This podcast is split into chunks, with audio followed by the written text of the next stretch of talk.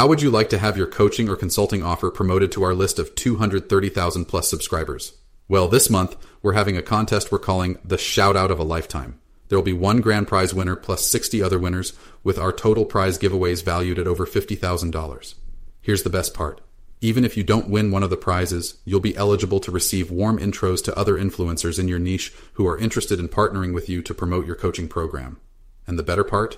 You can increase your chances of winning by simply sharing the contest to other coaches and consultants you know. Just go to growthtools.com forward slash free to enter.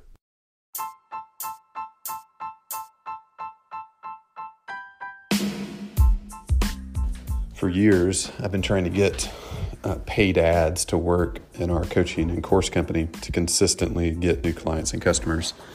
And if you've been following me for any amount of time, you know that that has been on and off successful, but mostly not successful at all. I think this year we've spent around a half million dollars on uh, paid ads. And they have been uh, maybe a little bit of break, break even, but uh, nothing to write home about. So I've been um, studying and um, hired a few people recently to help with that. And uh, anyway, one of the specialties in getting Facebook ads or any ad channel to work is the creative you create, the right, the copy, the video, the image, depending on the platform you're on.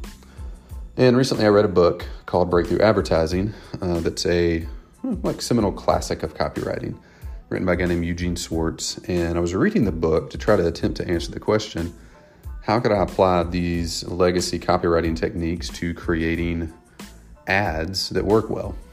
And what I came away from the book with, one of the primary takeaways was um, maybe came away from the book with, and have come away from my several years of uh, fits and starts with Facebook ads with, is that one of the key elements to getting them to work well is to a consistent source of new creative.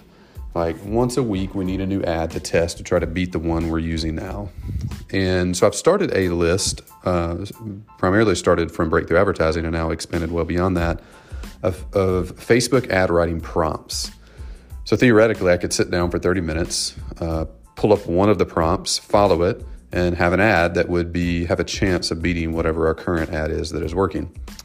Uh, so I've started I've started a list. I have about I don't know probably 50 prompts on that list now, and the idea here is I would love to turn it into some type of little tool that you know you could block out a 30 minute piece of time, uh, click a random generator, it pulls up the prompt, and you write a brand new ad and t- be able to talk about your product in a way that you never talked about before, from a different angle or from a different lens or a different way of talking about it than you've ever talked about it before. With the hope that you do that a handful of times and you found a winner. You have a consistent source of winning ads because you're able to creatively think through your product and your clients and their problems and the solution your product provides and how to frame that and talk about to that to them uh, in a way you've never done before, in a way that resonates with them at a deeper level than anything you've ever done before. So I'm in the process of building that now. Right now it's a Google Doc, but I would love to turn that into. I might check on Typeform today maybe and see if they have like a random generator. We could just load in a a group of uh, items and hit give me a prompt and you get the prompt and you create the ad out of it uh, so I just wanted to log that idea here share that with you and, and ask you do you